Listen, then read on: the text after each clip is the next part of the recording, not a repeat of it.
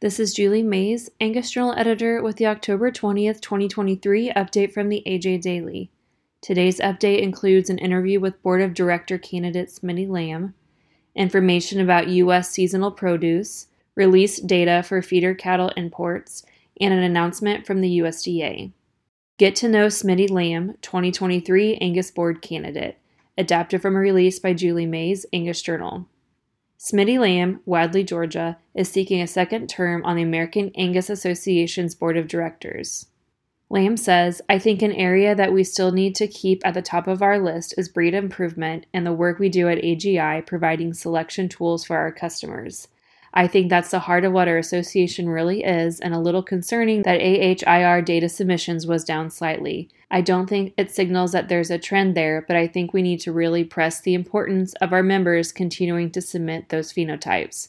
Lamb says he considers Angus Link a recent success for the association. He says, We've consigned 150,000 calves this year in the program. It's exponential growth over last year. Those calves that are verified Angus genetics are receiving premiums all over the country. Visit angusjournal.net to listen to Lamb's interview and access all candidate interviews. The Battle for U.S. Seasonal Produce, adapted from a release by Zippy Duvall, American Farm Bureau Federation. There is a quiet battle being waged to ensure the high quality food and fuel being produced by U.S. farmers and ranchers reaches eager customers around the world from non scientific trade barriers to market prices and even constant changing trade agreements, it seems new challenges are always arising. That is why trade has long been a top priority for Farm Bureau. Farmers and ranchers feel these struggles directly, and we want to ensure they have those tools of strong trade agreements and fair markets to win the battle. U.S. farmers have shown time and time again that we compete and win in any market when we're given a fair opportunity.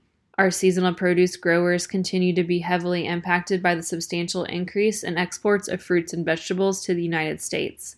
Since 2000, there has been a major influx of fruits and vegetables, an increase of more than 120%. Some of this increase is attributed to product dumping by other countries, which means they offload products at a price lower than their own market price and sometimes lower than the cost of production. Visit FB.org for more information. Daily Livestock Report for October 20th, 2023. Feeder cattle imports and impact on September placements. Adapted from a report by Len Steiner, Steiner Consulting Group. The cattle on feed inventory estimates will be released later today, October 20th. You can see what analysts expect the report to show in the Daily Livestock Report published October 18th. There is probably some surprise out there that placements in September are expected to be higher than a year ago but in our view, it's not unrealistic.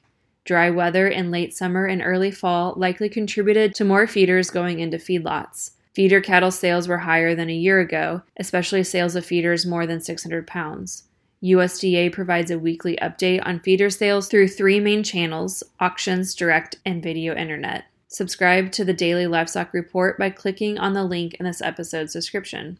USDA announces 2024 tribal scholarships and fellowships adapted from a release by the USDA. The USDA, October 20th, announced two tribal higher education opportunities to train the next generation of agricultural professionals and strengthen ties with tribal higher education institutions.